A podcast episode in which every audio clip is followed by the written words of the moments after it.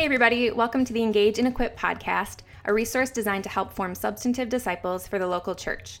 I'm Erin Hesse, one of the hosts on this podcast, and today you'll be hearing from Deerich Charles, one of our pastoral interns here at High Point, and he's going to be interviewing both Pastor Nick Gibson and Pastor Lloyd Biddle about Howard Thurman's book called Jesus and the Disinherited. They'll be specifically talking about the chapter on love, where they'll be discussing common barriers to loving each other across cultural lines and how in Jesus those barriers are broken down. Take a listen.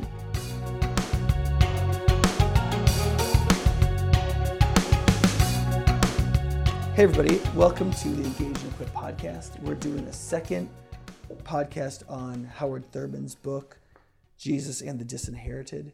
There is a conference coming up. Does anybody remember the date of that conference? April 20. Let me, I can pull it out. All right, so there's a conference coming up at Upper House. In late Um, April. there's going to be a Friday night event. Anybody can come to for like 25 bucks, and it'll have some great stuff, including a dinner, and then there'll be the conference the following days. And so uh, Thurman is somebody who's been read by evangelicals and liberal mainline churches and African Americans, and he's really a crossover figure. So um, we we felt here like he's been really worth reading and talking to because it allows you to talk to a lot of different people. Did you get that date? Yep, I have the date April 26th and 27th. That's a Thursday and Friday. Yeah, coming up. So you, you can still sign up early bird. Um, so go to go to the website. I think it's just howardthurman.org, isn't it? I believe so. HowardThurman.org. But you can, I think you can find the gateway through the Upper House website. So anyway, we had our conversation today. Lloyd and another young woman in that group led the discussion on the fifth chapter of the book, which is on love. So the chapters are the religion of Jesus, fear and the disinherited, dishonesty and the disinherited, hatred and the disinherited, and then the last chapter he broaches love and the disinherited. And he talks about how love is central to being a true human person, but also to be in right relationship with others as a true son or daughter of God, and how fundamental that is, and how that must be done in the local church for believers, and and must be done multi ethnically. He's really strong on that too, which I think Lloyd will talk about a little bit. So, Lloyd, you started that discussion today. Deerage, I know you wrote some questions. Oh, I should introduce you. So most people have heard Lloyd Biddle, our associate pastor. He's with me here. Yep, good to and be here. um, Deerage is um, our, I think you well, you technically you're a pastoral intern focused Mm-hmm. in worship, Yep. and um, so he may be on our staff soon. We're kind of hoping he's gonna he's gonna take a part time position with us while he does some seminary coming up. So, yeah. So guys, here we are, Mm-hmm. the love chapter. Uh, the cool part is uh, the, the very first paragraph in Thurman's book, Jesus and the Disinherited. He talks about what he means by this love ethic. I think I'll start with that and, as we jump into our discussion. Uh, Thurman says this He says, The religion of Jesus makes the love ethic central. This is no ordinary achievement. It seems clear that Jesus started out with the simple teaching concerning love embodied in the timeless words of Israel. Hear, O Israel, the Lord our God is one Lord, and thou shalt love the Lord thy God with all thy heart, all thy soul, all thy might, and thy neighbor as thyself. Once the neighbor is defined, then one's moral obligation is clear. It's a memorable story Jesus defined the neighbor by telling the, the story of the Good Samaritan. With sheer artistry and great power, he depicted what happens when a man responds directly to human need across the barriers of class and race and condition. Every man is potentially of the, every other man's neighbor. Neighborliness is non spatial, it is qualitative. A man must love his neighbor directly, clearly, permitting no barriers between. And so this is uh, kind of defining w- what um, Thurman means by by love. That it, it needs to transcend our, our natural barriers, and um, and it's a high calling that he calls us to. Lloyd, what do you think are some of the challenges that we face uh, today as a Christian body as it pertains to this kind of love? Oh boy. Um, At least it's not a broad question. Right, right, right. Very, very good. barriers to barriers to love. Man, um, on a time, how we use our time. Uh, some of the the reasons why uh, perhaps we don't love each other as we ought is the the busyness of how we go about our lives. We're getting up, we're starting to run from the, the, the, the time our feet hit the floor to the time we go to bed at night. Some of us would say we don't even love our children as well as we mm. as we would like to. So I think I think time and the way we live our lives has something to do with it. Uh, I think a lot of us are feeling that the polarization that that seems to be uh, more um, more specific nowadays, black and white, Republican and Democrat, evangelical Christian versus you know uh, mainline Christian. Mm-hmm. There just seems to be so many ways in which we are being asked to tribalize ourselves, and that that seems to be creating more distance as opposed to more unity. I think mm-hmm. these would be some of the barriers that uh, that we're trying to deal with mm-hmm. uh, in the church. I'd agree. Even in my own life, in terms of dealing with time, it's so easy to get jam packed with things to do mm-hmm. or to go do this activity or join that group or be a part of this other thing. And it's easy to lose track of time and then lose track of loving people well, loving your friends, loving your family, loving the people around you, loving your actual neighbor. Yes. Like Thurman talks about, loving your neighbor. Yeah, love love takes time. Getting to know people uh, takes time. Uh, being able to to work across our some of our natural barriers, especially if we're trying to deal with people cross cultural, takes effort, you know, and uh, so there's just got to be the this this this heart, this this um, I don't know unction, um, the, the, a feeling of being compelled by the Spirit, um, mm-hmm. a desire for the joy that would come mm. from from uh, effectively engaging in the work that it requires to love people. You know. Mm. So in this chapter, Thurman also points out that the identities that there are identities that carry some kind of responsibility or number of responsibilities. For example, during the time of Jesus, that a person who was Roman carried with them the responsibility of being perceived as powerful or arrogant. Mm-hmm. How do we exercise real biblical love in the midst of these labels and identities where it's easy for people to perceive one thing over another and so forth?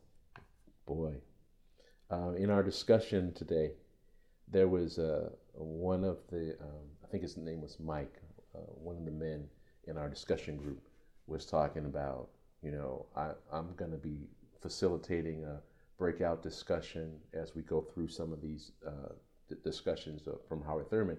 And as a as a white male, like, do I even uh, is anybody going to even give me the opportunity to even speak on the love ethic mm-hmm. when it when it comes to racial barriers? And so we've got uh, these natural kinds of things that are there. So how do I get past it?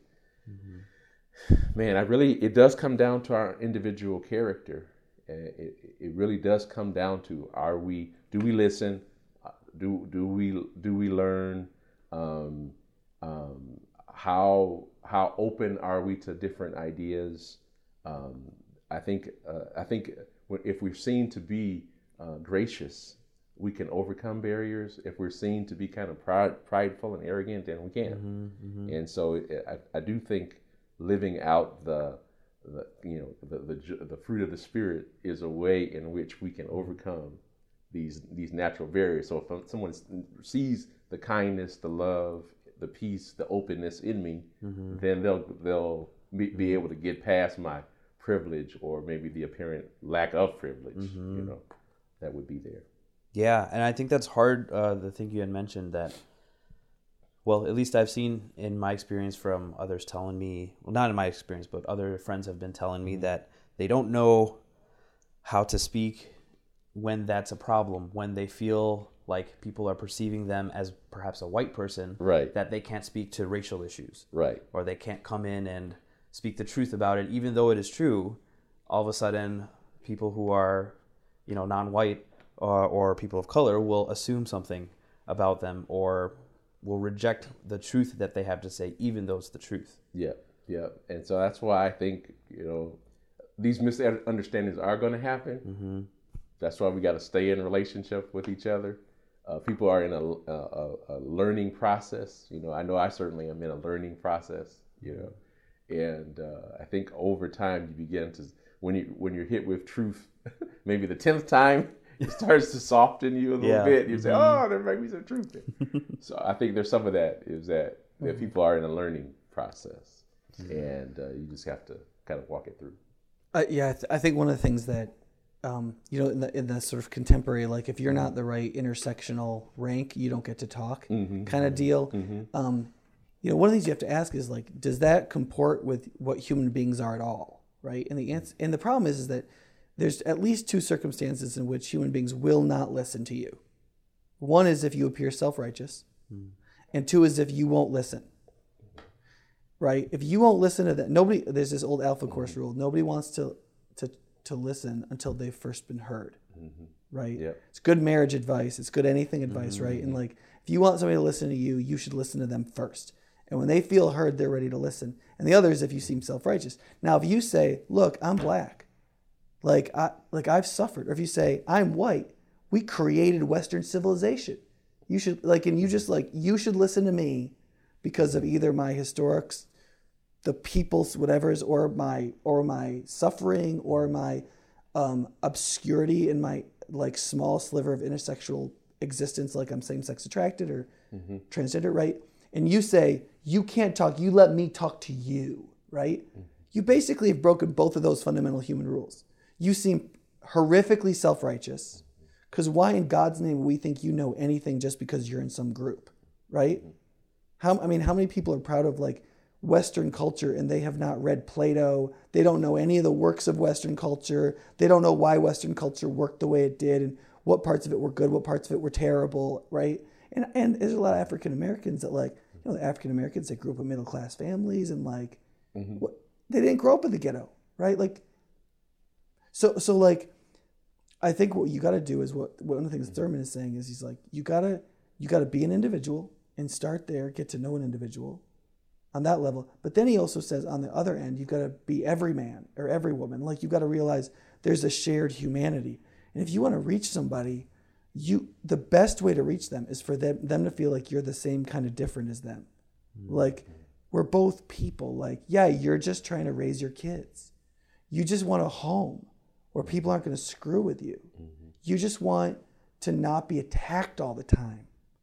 You want to feel like, and it's when you can connect on that level, that is, we're different, but we're not different. Mm-hmm. We're different in how we're being the same. Then I feel like people really open up who are very different from each other and can really have conversations.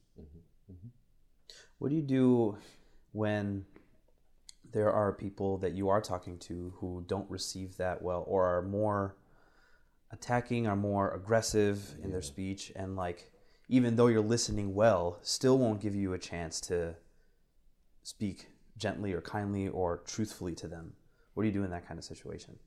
Yeah, uh, those can be difficult uh, situations. I think there's a, a lot of the debate going on in America that way now is uncharitable in that way. Uh, I think that's where we need to listen and we need to try to diffuse. I still that doesn't. I, I think we still have the opportunity to share truth charitably, regardless of what the response is. Uh, but but um, s- certainly antagonism won't help our cause. Uh, but I, but I, being willing to engage in the d- discussion and listen well uh, is is still a good a good thing. And um, being able to to uh, deal with the humility that comes from hearing that kind of vitriol may, might do something for our hearts mm-hmm. too. You know, there might be some learnings there we can gather mm-hmm. there. You know, as Christians, we kind of understand what persecution is about. We we recognize it's part of the Christian life, so there might be some things that we can learn mm. by gently sharing the, sharing the truth, even if we're when we're met with some hostility. Mm. That's really good advice in case you don't know. That that Christian identity of expecting to be despised is not meant to make you like psychologically passive or mm-hmm. something. It's meant to say, listen, you're speaking the truth. You're doing the right thing. You you be mm-hmm. this person you are in Christ. Mm-hmm. And a lot of people aren't going to like it, and that's just fine. They didn't like Jesus. Yeah, that's going to happen. Um, but some of the people that didn't like Jesus came around, and some people come around, some people won't. And if you get that straight and you don't allow it to create an inferiority complex, mm. But you allow it to like say, okay, people aren't going to respond positively when I'm being myself when I'm being who I'm supposed to be in Christ, then you can deal with people like that gently and humbly, which is which is very critical. Even if they reject you, yeah. mhm. Yeah. And I've seen Lloyd do that do like that what you talked about, just like you just listen. You really just try to listen to them, And then I've seen Lloyd do this, I've seen some other people do this, and I've tried. It's like you let them do you let them kind of dump on you what they feel like they need to dump on you. Mm-hmm. And then you, you listen and then you try to figure out what their what their really what their hurt really is. Mm. And you try to move sideways to that right? So if it's a transgendered person who's like speaking at you really politically, oftentimes you got to listen to that and then you need to move sideways and hear about their story. Mm-hmm. Tell what was it like growing up in that kind of family? What, mm. how did people treat you in school? Yeah. How, in a way that they know you're not just trying to get information to dismiss them, but you really want to know about their life. And then I find in those situations, you can enter a completely different country of a relationship, even if they were super politically adamant or ideologically adamant before that.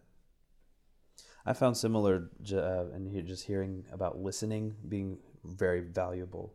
Just you know, in family and friends, anytime I'm talking with people, listening seems to be the really big thing that has helped there. I think that's true. Communicating in a loving way. Yes. Okay. Um, in my experience, knowing a particular detail about a person, uh, perhaps like skin color, can help me be more sensitive to certain subjects. For example, when I'm speaking with someone who is black or African American, I think to myself that I ought to be more sensitive in bringing up a subject, such as recent br- police brutality on blacks. If we are talking about a kind of love that breaks down racial divisions, is this kind of behavior to be avoided? Or is this something good to do?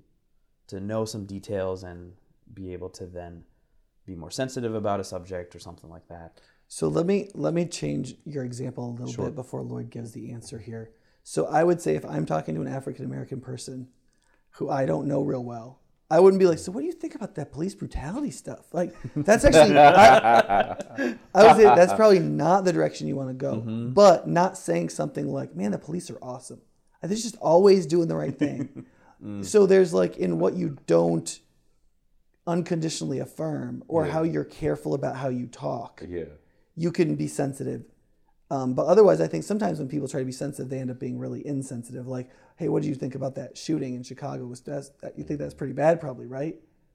That, I find that that's I'm often encouraged not to go in that direction by mm-hmm, mm-hmm. my black friends. Yeah, it's hard to, to start a relationship cross culturally with the most controversial subjects. I mean, if I, I guess if I had to give a word of caution to anybody trying to strike out in a relationship cross culturally, I don't think you should intentionally start with things like with African Americans with police brutality, or if, if Or whether or not I you know- should kneel at sports games. or whether I should kneel as first kid, or if I'm I'm talking to somebody who I, I know is a political conservative about how you know Donald Trump is always ranting. That's probably not the place to start the conversation uh, and to try to get to know people.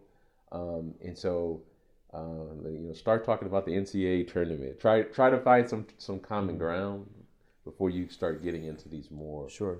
uh, difficult conversations. But it sounds like in order to do that, that there are, certain level or certain kind of judgments that we need to make that are for the relation for the good of a relationship. Right.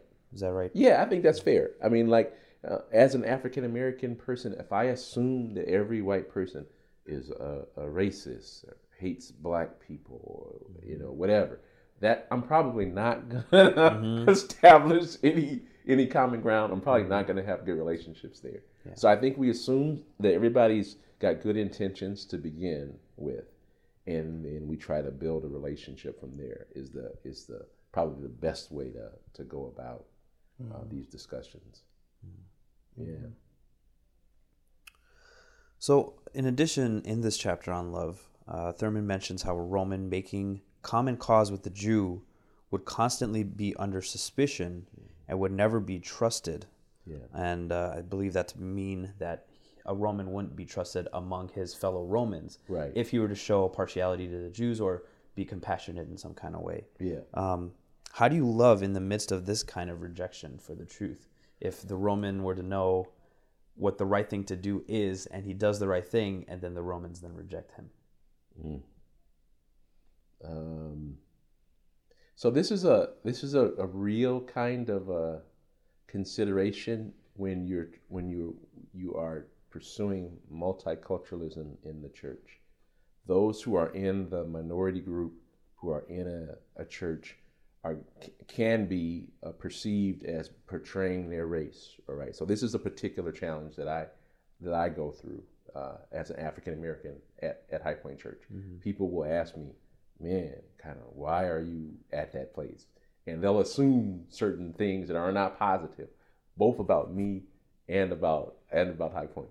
And so you really do then have to know yourself. You really do then have to know the the gospel, you know, and you really do have to to nudge at people's um, uh, short sightedness in in those conversations. You know, you really do have to kind of push back on on the the question would, would be, you know, what what what ways are you, especially if they're a Christian, what ways are you working to bring to the reality, the fact that in Christ we have broken down these natural uh, uh, biases and barriers through the gospel, through a love of Christ, through the Spirit. We've broken down these things. So, in what ways are you living that out, right? If it's mm-hmm. not being in a church like, like in my case, High Point, and how are you in your in your individual lives breaking down these barriers, you know? Mm-hmm. And so uh, but it is it is a, a, thing. So when he talks about this thing, it's a thing. And I would imagine if a, a, a white person is uh, is at a majority African American church, I would assume that they would have a, similar kind of uh, uh, un, maybe spoken or unspoken. Hey, you know what? Are you, what are you what are you doing over mm-hmm. there? I don't know that to be the case, but sure. I would assume it would be. Do you think Lloyd that it would? There's a similar dynamic if you have like an African American pastor at an African American church saying we need to become more multi-ethnic.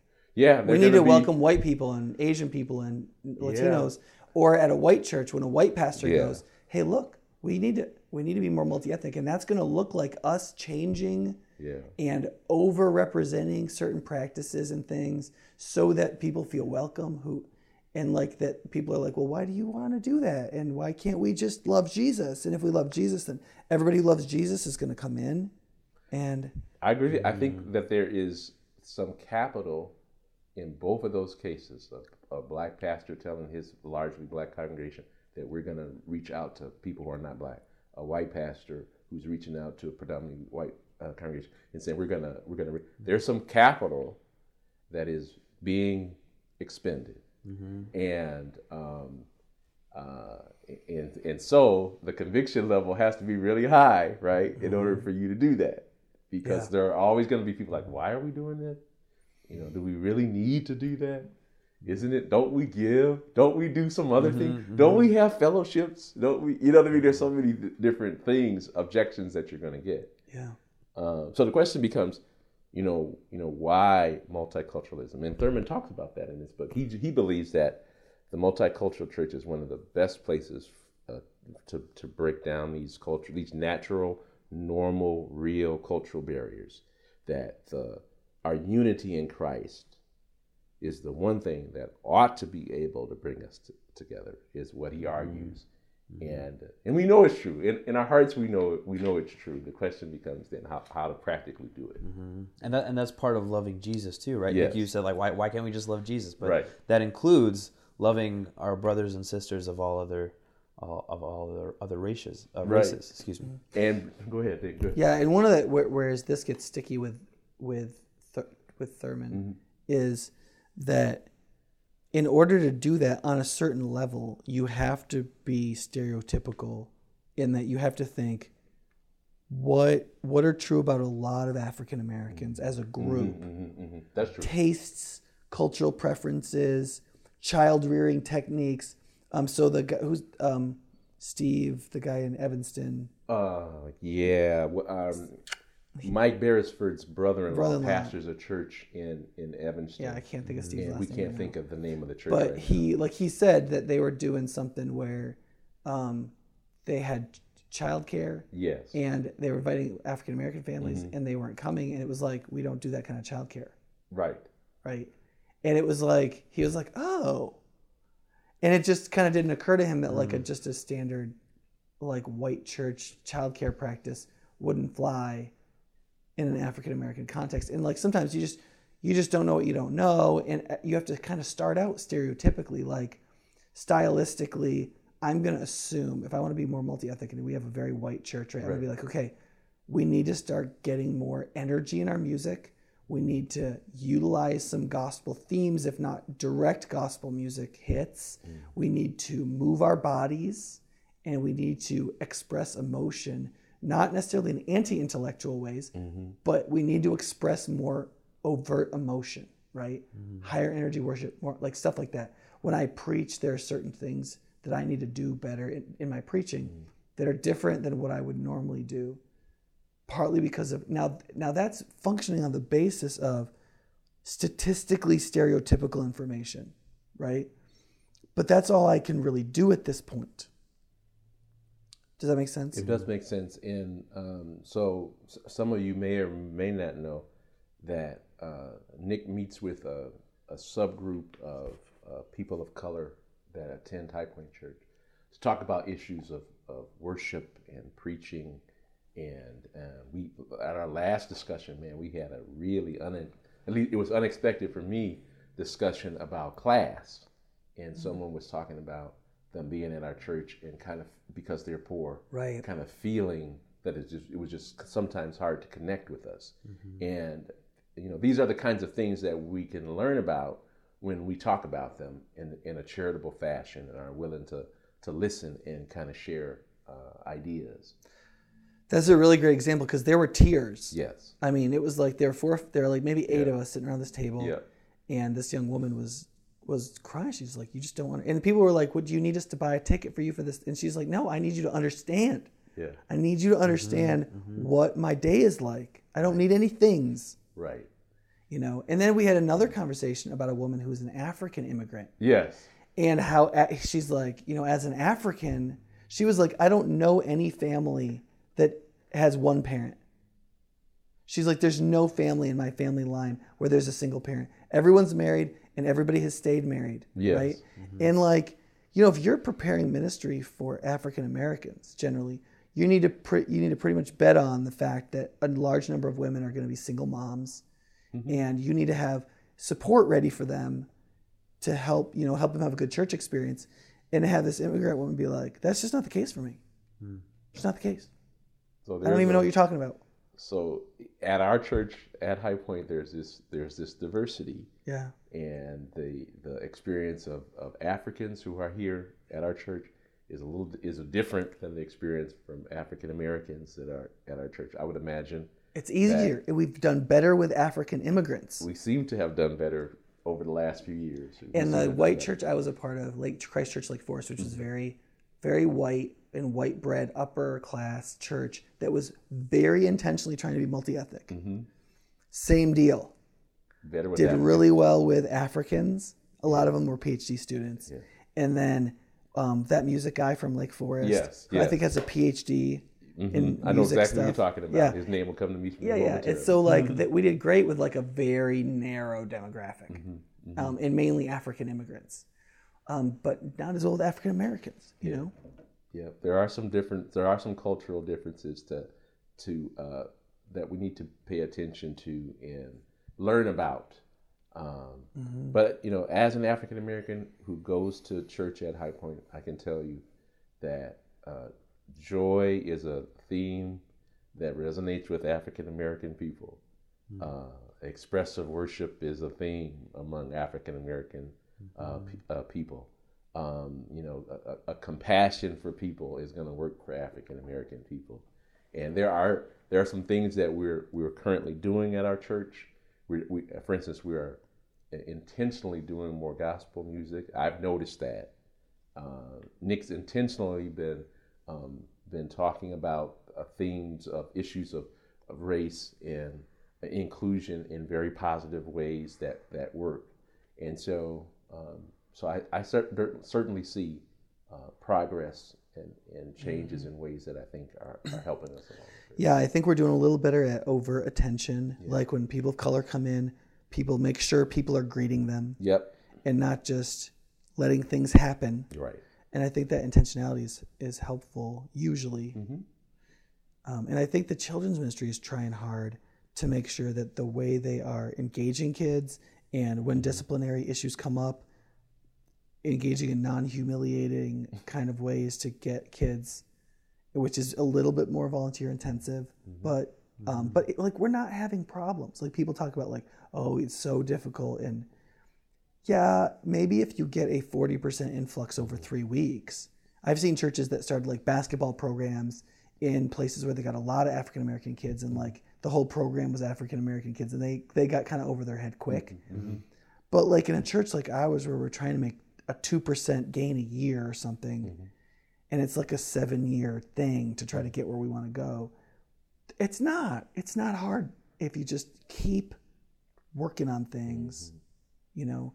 But it's hard to do that. Like treat everybody like an individual. Right. Recognize that there's ways in which we're all humans together, mm-hmm. though we're having some different experiences, and yet try to shape the experience on the basis of certain stereotypical norms of what you would predict. Like I don't, I would never say from the pulpit that I wasn't a huge fan of the presidency of President Obama, right? because That generally won't play because well. with I know something like 98% of African Americans voted for him and and thought he was a good president, right? So like there's you just don't you just don't say there's a lot of stuff that like you just can't like I you know I wouldn't speak though I economically I don't think affirmative action is ultimately very helpful. I don't speak against it as like an example of unintended consequences when I want to give an example of un- because I know people who if they looked at the data they might say that but they say look my my father got a job at General Motors and the reason I grew up middle class was because my dad got a General Motors and that was an affirmative action job. Mm-hmm. So in that person's story they see that as a positive even though maybe statistically it was a negative for them it was part of their their family rising. And so they can't help but feel like that's a don't I just don't say that. Like you don't have to. Mm-hmm, mm-hmm. So i've had to try to learn and in, in ministry this is really difficult because i like sarcasm i like to pick at people to help them grow because i think people get comfortable and complacent. And so i like to pick at people to make them grow. And i like to pick at their politics and i like to pick at their bigotries and my own. And so, but that's difficult when you're trying to invite a group in that doesn't feel welcome. Mm-hmm. That's So true. like I don't pick on I don't pick on minority groups. I pick on young people. Sometimes I pick on older people. I pick on men and women, people with money. I mean, I'll, I'll pick on and and these African American folks. They're in some of those groups, and they'll get mm-hmm. picked on as they're part of those subgroups. right. But but when you're trying to be overly hospitable to people who've been to your house before and didn't feel that welcome, mm-hmm. you just have to have a completely different demeanor at least for a mm-hmm. while. You know. Yeah. Mm-hmm. Nick, you mentioned treating people both as the exact same as you while also being their own individual. What does that actually mean, and how, uh, what's the difference between the two, and how do you do both of those things together?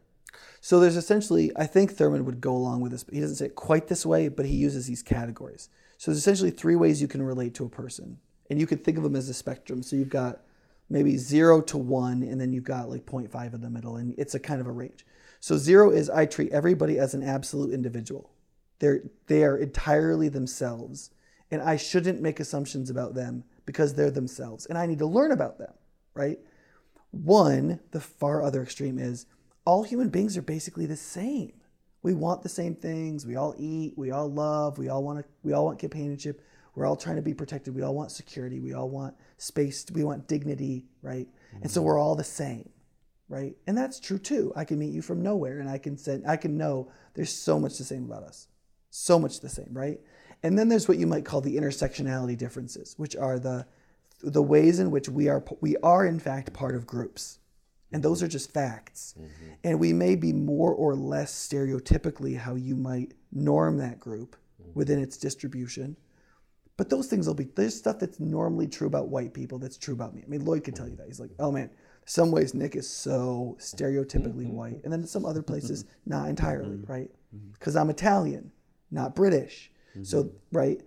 So whenever you look at a person, you're looking at a person that's at least all three of these things. They're just like you, They're an individual and completely different from you, and they're part of a group, a set of groups that being those things have probably shaped and influenced them in ways that are maybe predictable, but mm-hmm. maybe not. Right? Mm-hmm. And so every person you're dealing with is you're dealing with those three categories. Mm-hmm. But friendship and love takes that middle set of categories into account while it focuses on the two ends. How are we the same? What is individual about you that I can know that's different from me? Mm-hmm. Recognizing that those intersectionalities or those group identities kind of hang in the air and those can help guide or make me sensitive, mm. keep me from engaging what people call microaggressions, whether or not you like that mm-hmm. category. I'm not a fan of that category, mm-hmm. but there's a truth in it. The idea that, like, if you know some stuff, you can say some things that the other person doesn't have to work hard not to be offended. It makes them not being offended or uncomfortable easier. Mm-hmm. And that's part of courtesy, right? And so that's so I, I Thurman Thurman helped me with that word that that absolute emphasis on the individual and yet that belief that we're all every man. Mm-hmm. And that those are key points in us relating to the other for me mm-hmm. gave me vocabulary and conceptualizations that are helpful. And I tend to focus on the everyman, that we're all basically the same, and not enough on the individual. Mm-hmm. Well, yeah, because though though we all are the same in a way, the like we all seek security, we all want Right. love, we all want to be able to trust people. The ways in which we seek those things mm-hmm. might be different based on past experiences or based on some of those subcategories or mm-hmm. subgroups that might exist somewhere in the middle. Right. Yeah, one psychologist I like says that we're all kind of like a chess game, right? Mm-hmm. Like there's a thousand things that are dictated that are always the same, same pieces, same things, right? Mm-hmm. But there's like several, bil- apparently there's like a, a couple billion different games of chess you can play, mm-hmm. even though all these constraints are there presently. And I felt that too. Like I can, I can counsel somebody, and they can tell me a little bit about their lives, and I can tell them everything about their life, and they think I like I'm magic, like I'm a wizard, because human beings are very predictable. Yet, and yet I have this very, very narrow margin personality. My personality type is like a one percent personality type, and I very commonly am in a room of people and feel completely personally unknown, like mm-hmm. nobody knows what I'm really like. Mm-hmm, mm-hmm. And so I've personally experienced the individuality thing. And I, re- I know what it feels like to feel isolated because your personality is either despised or like people tip their hat at it, but they really don't want anything to do with it. So, Yeah, so I feel like moving towards both of those is really fundamental to friendship and therefore love. Stereotypes was one of the things that came up um, a few a few minutes ago. Um, going a little farther from there, Lloyd, last time in our pro- uh, in the previous podcast, you mentioned the tendency of tribal lies, uh, which I believe uh, was a thing that Thurman touched on a little bit. Um, but while not everyone falls victims uh, victim to these lies, could you provide some insight on some of those lies and how we ought to believe instead? Yeah.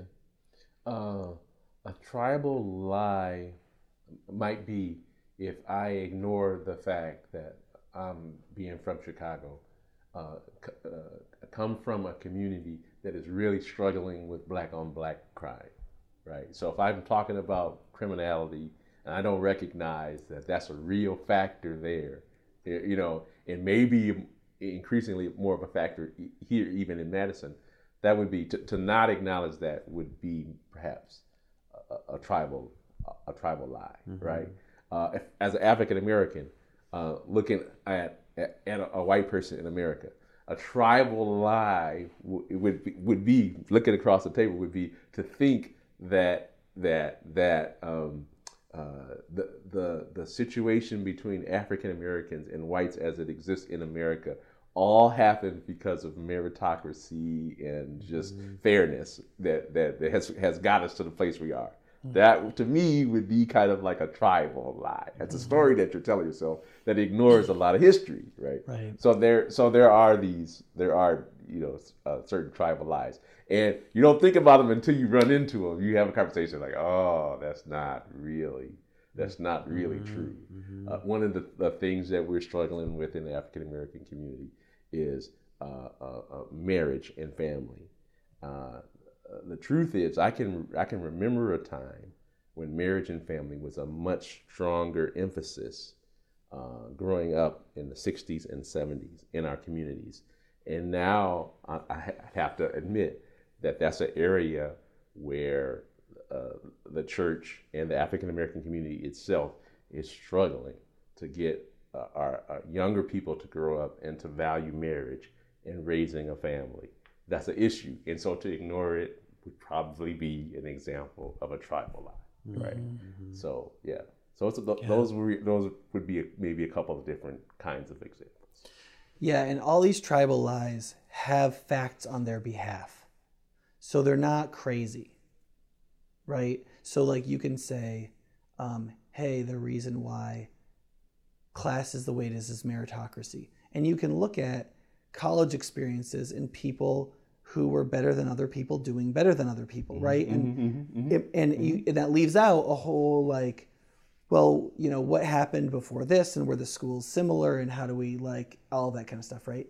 And so there's with unless you pay attention to the argument against your tribal lie, you can find pretty convincing arguments for your tribal lie. That's not a problem. And there's probably several news outlets that will help you, mm-hmm. right? And so you've got to go. It's, I mean, it's like looking for skeletons in your closet when you don't think you've killed anyone. Like that's what this process is like. You got to be like, all right, I'm gonna go look for skeletons in my closet because they're because you believe they're probably there, mm-hmm. you know, and that's scary because then what what happens if you find it is now maybe you're responsible to do something, or worse yet, you won't know what you should do. Right? What do you do if you're like a boss and you believed everything was merit- meritocracy, right? Mm-hmm. And then you decide that's not actually true there's a lot of merit, but there's a lot of other factors too. And now what? Are you legitimately in your position? Do you deserve your income?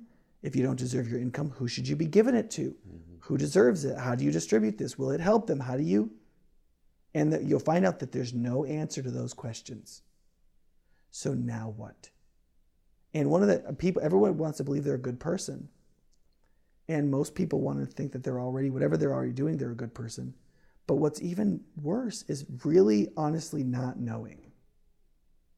That is a fairly intolerable experience. Mm-hmm. And in order to try to figure it out, you'd have to talk with the people who believe differently than you and see if you can sort out what to do.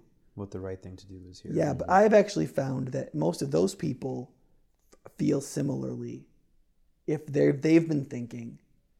And so then they're like okay we can't totally fix this but there's something we can try right now.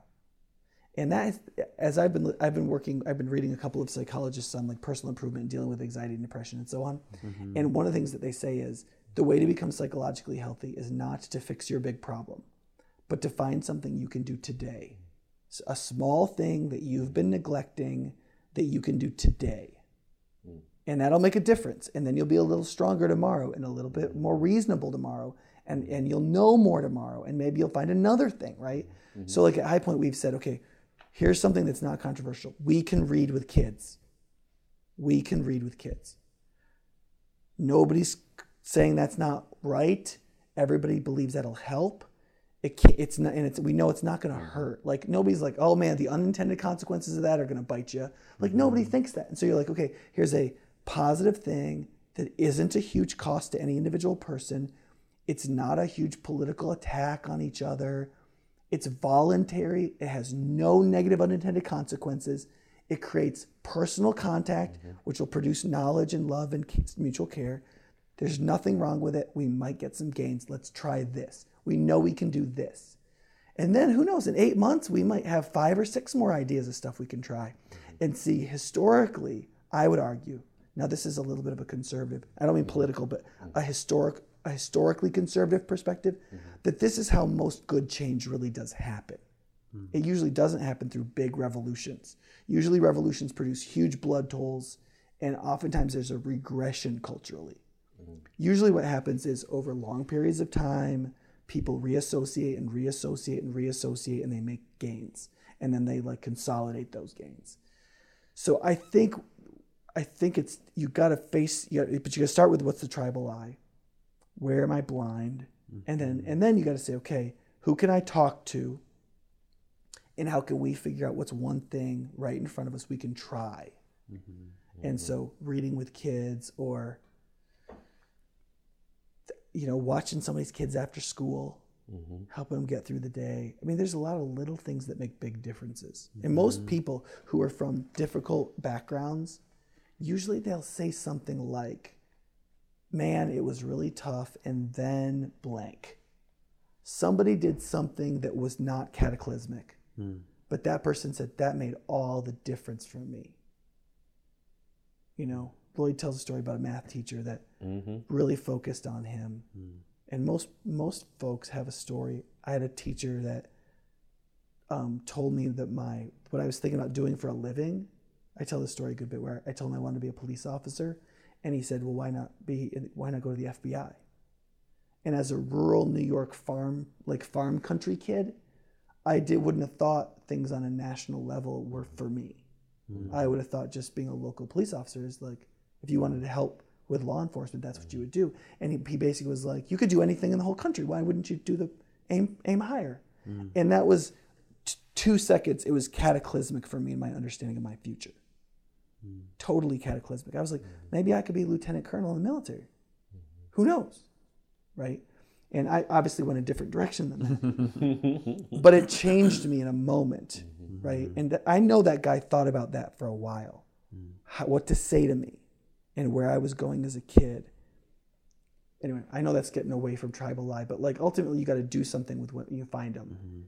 And I found that the conversations that come can lead to actual things you can do. Mm, that's good. That's good. So, taking into account some of the other chapters in the book, mm-hmm. uh, Thurman unpacks the constituent elements of hate, starting with context without fellowship, leading to unsympathetic understanding, mm-hmm. leading to exercising of ill will, which finally lead to true hate. Mm. How does one go from this kind of hate to the kind of love that Thurman talks about in this book?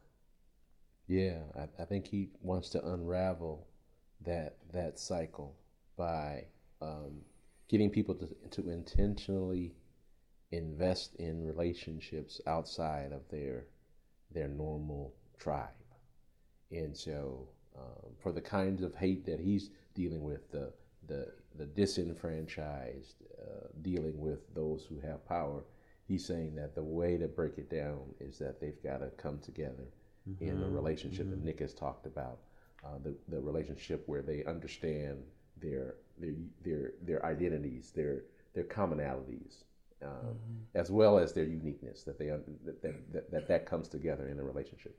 That's certainly that's certainly crucial um, to dealing with uh, to dealing with hatred. Um, and I also think just understanding that hate is evil. I think I think that's where our theology really can help us is to understand what is the difference between you know why does Jesus call us to self-sacrificial love? What does that do for humanity?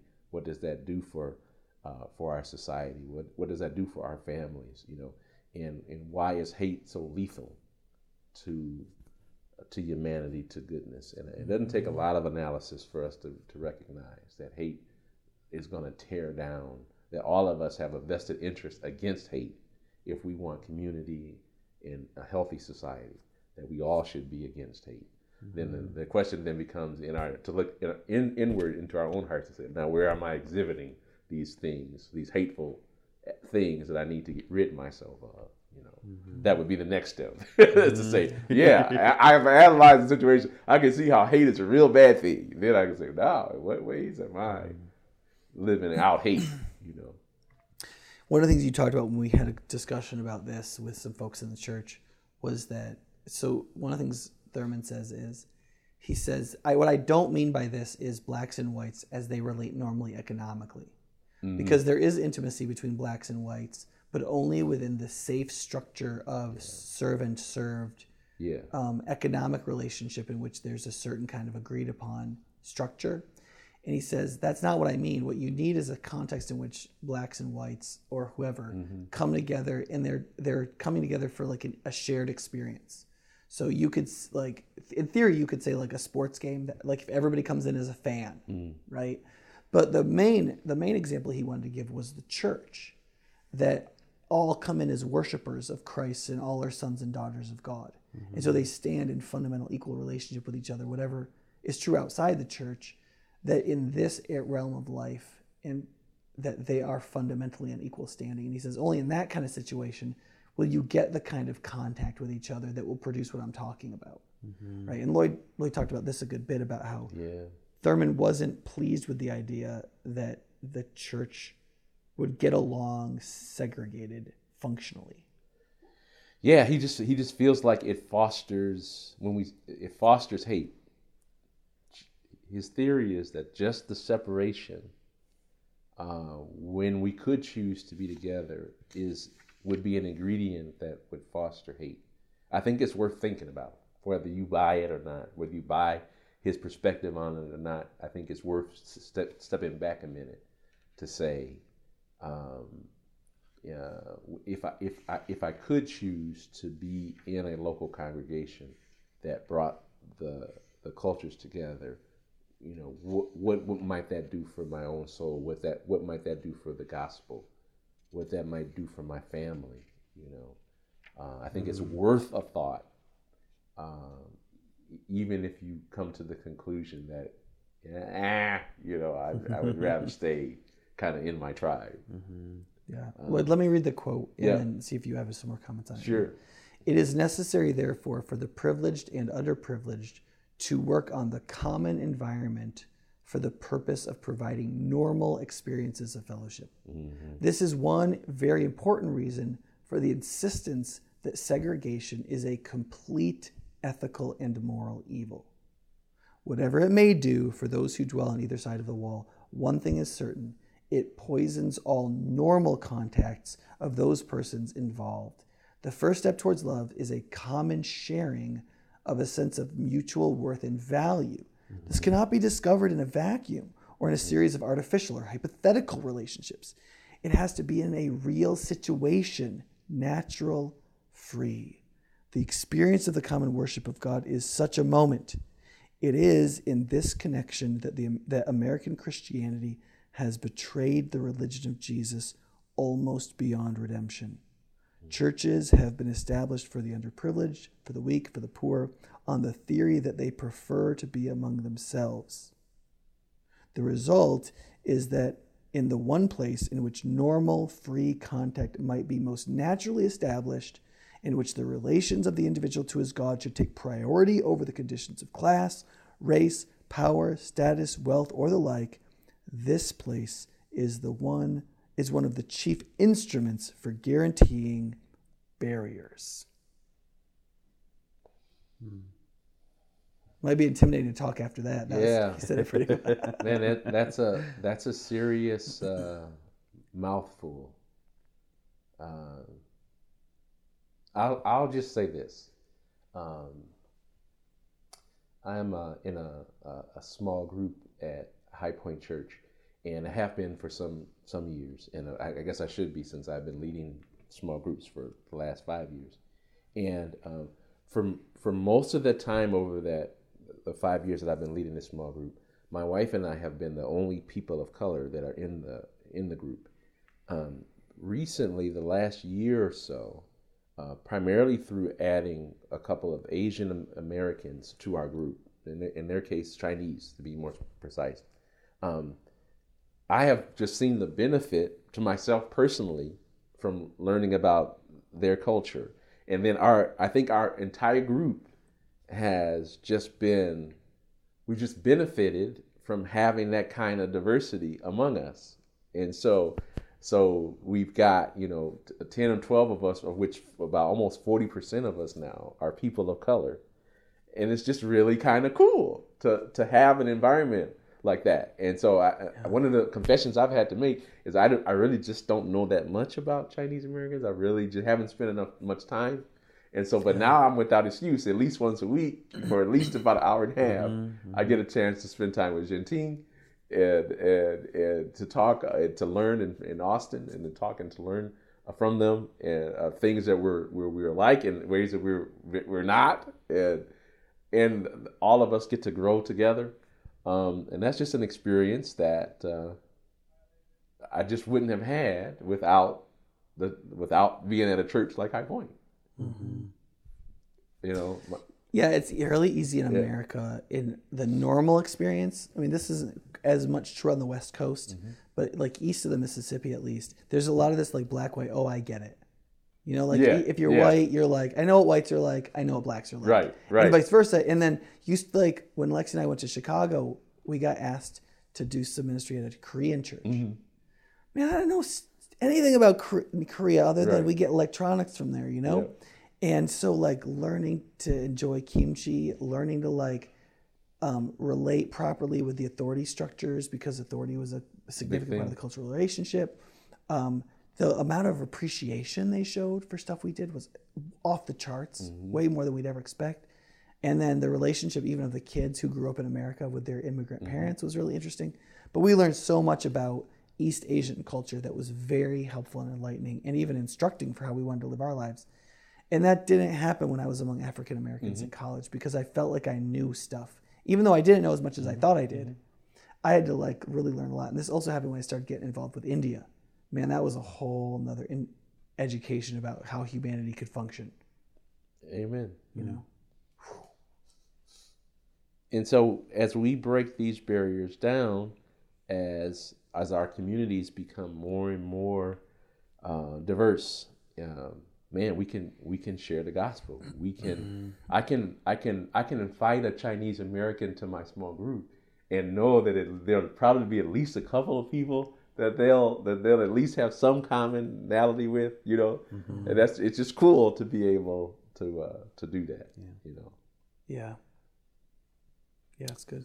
Yeah, and like um, I don't know if you have any more questions you're gonna ask, but it was nice and cool on Easter Sunday because in the baptisms we did, Yeah. there were men and women, and there were children and adults, and there Asians, were blacks. Asians and blacks. I mean, it was like it really was quite a quite a mix of people. Well, cool. I got one more question here that we can end with. Uh, in the chapter on fear, Thurman stated that most of the accepted social behavior patterns assume segregation to be normal. Mm. He goes along this progression. If it's normal, then it's correct. Mm. If correct, then moral. If mm. moral, then religious. Religion is thus made a defender and guarantor of the presumptions of segregation. Do you see this line of progression today with racism? Or where else do you see this line of progression? Where things that start off to be perceived as normal are then perceived as correct, then moral, then religious. I hope this is a situation where the, the time which Thurman wrote has a bearing on how that logic played out. So mm-hmm. Thurman is writing in the 40s, 30s. He's writing in Jim Crow, you know, South. He's from Florida himself.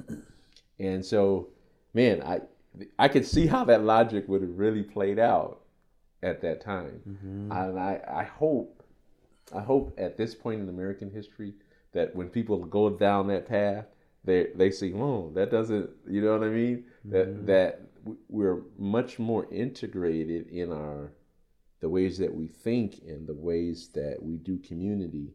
That that logic doesn't seem as fitting as it did. I, that- So that would be my first hope is that people would look at that logic and say, man, I just don't, I, I'm not, I can't line them up uh, the, uh, the flow the way he could when he wrote.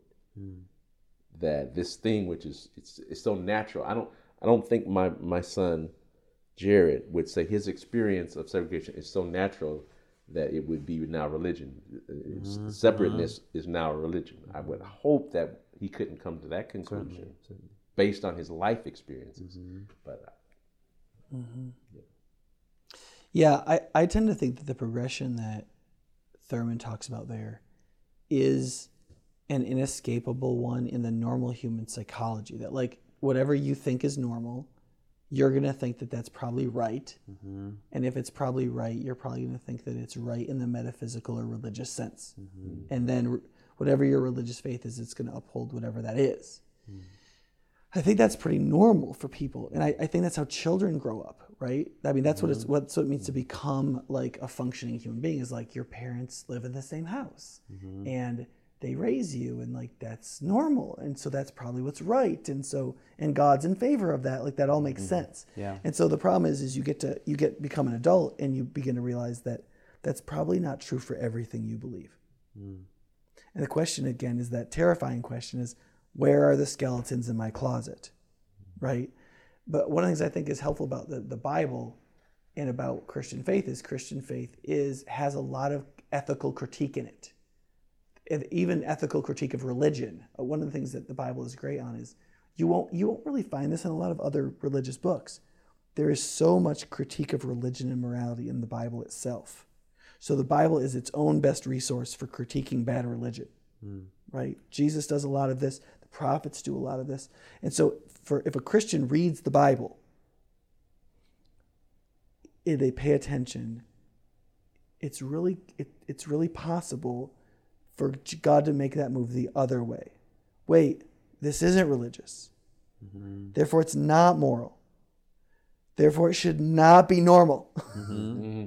right? Mm-hmm. And so religion, sometimes people say religion only goes the one way, that it, it religi- religifies what's normal and therefore upholds the status quo. That is not true historically. It has done that. And it did that with Jim Crow. It did do that. But it also did it the opposite way in ending slavery in America. Mm. It was because Christians biblically mm-hmm. and religiously rejected slavery as a right, mm-hmm. therefore demonstrated it was immoral, therefore demonstrated it should not be normal. Mm-hmm. Now, not every Christian bought into that. That's why we had a war. right? And it took a long time to kind of sort that out. But ultimately, um, racial reconciliation, the progress that has been made since slavery, has been the product of the reversal of that order. So, what that tells me is reformed and always reforming. You must go back to the scriptures. You must let the scriptures judge you. You must let the scriptures attack what you think is moral and mm-hmm. attack what you think is normal. Mm-hmm. The preaching of the church must do that. And it- it shouldn't do it in this activist, I just want to tear everything down sense, because the normal is what we live in, and you should be very careful. But you have to listen because the opposite is possible. And so if you walk with Christ, I think you can have more of the opposite than than the normal that normal progression. Yeah. All right. Well, I guess that's what you got. Any last words on this, Lloyd? Nope. That I think uh, I, I read Howard Thurman. I, I guess that would be my recommendation. Uh, Jesus and the Disinherited. He's got uh, quite a few uh, uh, books that he has written. Come to the Howard Thurman conference that we talked about earlier. What were those? April twenty seventh. Yep, April 26th and 7th. At the Upper Yeah. House. Thursday, So- Friday. So come to the conference if you get the opportunity. And you can come just to the Friday dinner. Yeah. If you don't want to stay for the whole conference, there'll be a dinner and some speakers on Thurman that will be very enlightening, I'm sure. Nick and I and and um, uh, Dheeraj are going to be uh, leading some breakout sessions, so you might you might you'll definitely see us there. Discussion groups. There'll be a lot of discussion groups. So you'll get to actually talk about this with other people that will probably be different from you. Yeah, So that'll be great. If you'd like to sign up, check out howardthurman.org, uh, and you can check out the menu. There's a button to register there. Uh, April 26th and 27th. Yeah, yeah, and um, and again, the the Jesus the Disinherited book is like hundred pages. Mm-hmm. It's a very lean book, and so for those of you who don't want to read five hundred page books, this is a great one. You get so much out of so so few pages, but it is a little like steak. You'll be chewing on it for a while. So okay, thanks guys. Appreciate you being here. I hope that this was helpful to you. See you next time.